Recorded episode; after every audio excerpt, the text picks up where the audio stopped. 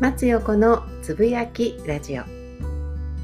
皆さんいかがお過ごしですか？インナービューティーインストラクターの松横です。私は普段ボディワークや講座セミナーの講師、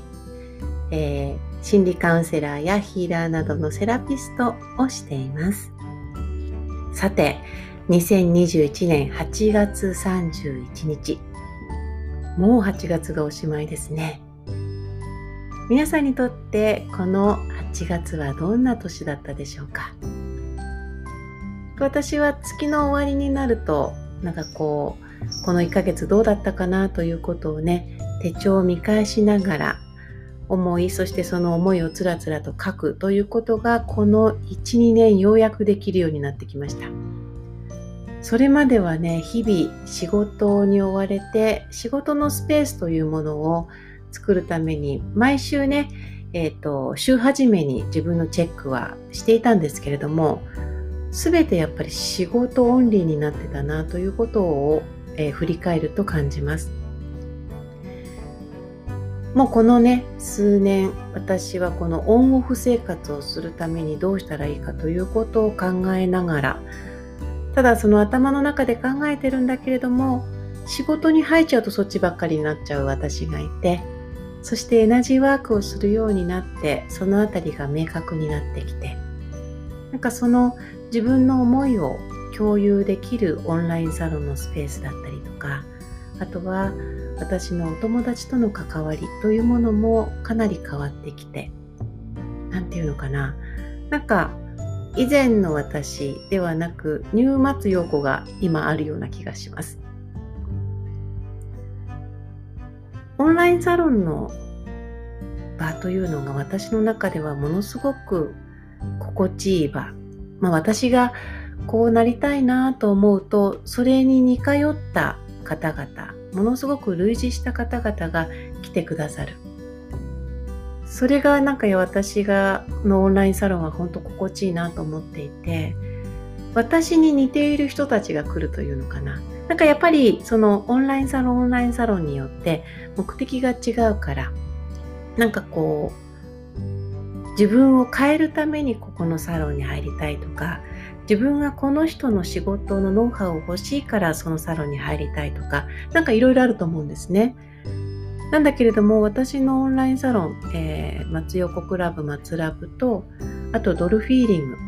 ドルフィーリングはどちらかというと内観ワークなので自分に目を向けるといったような方々が来てくださってますし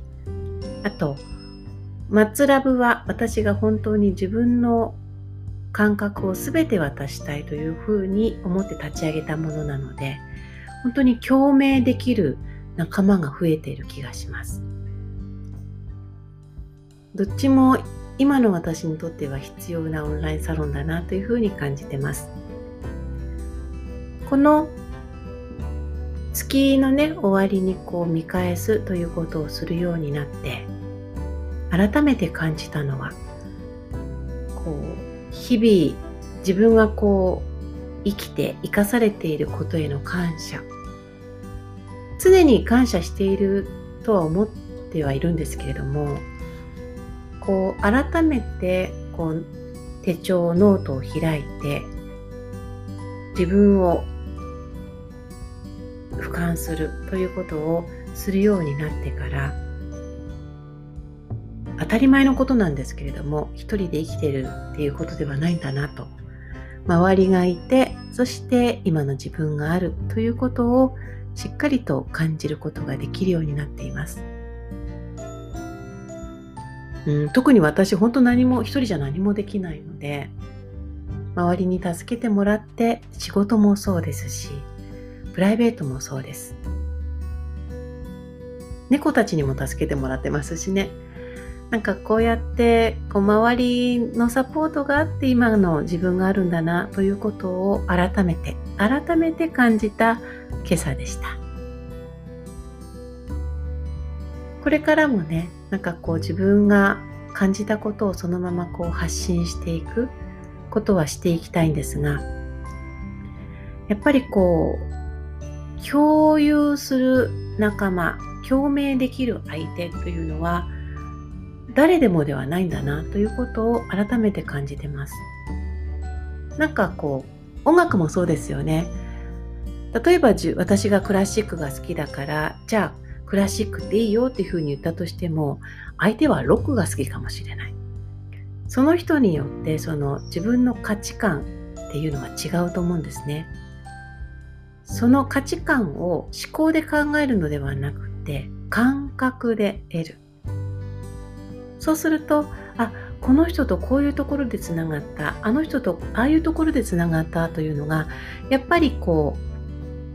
お互いエネルギーを出しているので、そのエネルギーが共鳴してつながっているし、エネルギーとエネルギーがこうぶつかるから、こう、なんていうのかな、マイナスな状態になったりとかもします。この感覚を研ぎ澄ませるってやっぱりとてもとても大切だなというふうに思います。今日はあの5時半から宮崎のこうちゃんのね落読に参加したんですが速読を学ぶというよりもあの1時間弱の時間でまあ出会った仲間が多分私とものすごく何て言うのかな